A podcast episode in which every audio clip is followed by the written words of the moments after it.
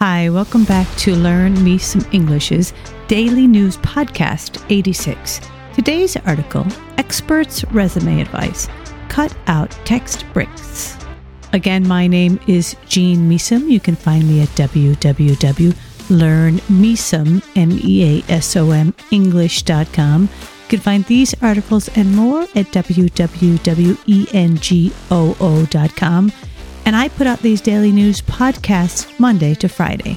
So today, again, I'll give you all of the words necessary for the article. I will give you the word, the definition, and an example sentence. And then we will continue with the article, the reading of it, and in the end, give you some comprehension questions. I would like you to stop and make your own sentences with both the vocabulary words and the comprehension questions as you can. All right, now let's begin with the vocabulary. One, resume. Noun, a document that describes a person's education, previous jobs, et cetera. I submitted my resume to several different companies. Two, recruiter. Noun, a person whose job is to find someone to join a company or organization. I've been contacted by several recruiters since I joined LinkedIn. Three, stream. Noun, an amount of something coming in a continuous flow. Although I work as a freelancer, I've been receiving a steady stream of work from this news outlet. Four, content. Noun, the material contained in a text, speech, et cetera, as distinct from its form or style. The style of your writing is as important as the content. Five, short and sweet phrase.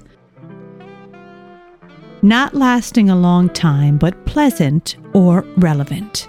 I've got an appointment at noon, so let's keep this meeting short and sweet. Six, swap, verb. To give something and get something else in return. Would you like to swap seats with me so that you can see better? Now for the article. The title of today's article, Experts' Resume Advice, Cut Out Text Breaks. One employment expert has called text breaks the number one thing to avoid when writing your resume. But can you guess what a text break is? Nolan Church, who worked as a recruiter for Google, describes them as endless streams of text that have a lot of words but not a lot of content.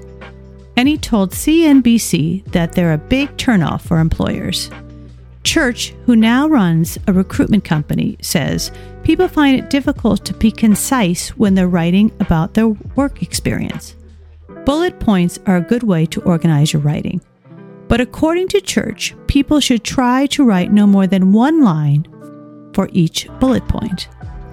It's not just because it looks nicer on the page. Being concise is an important skill in many workplaces, so you'd better show that you can do it on your resume. Imagine that the person reading your resume will only be looking at it for ten seconds, suggests Church. Short, easy-to-read bullet points are the best way to explain your skills and experience.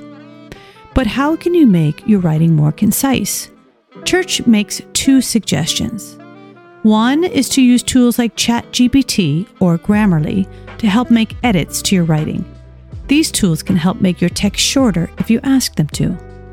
Another suggestion is to get people to read your resume before you send it anywhere.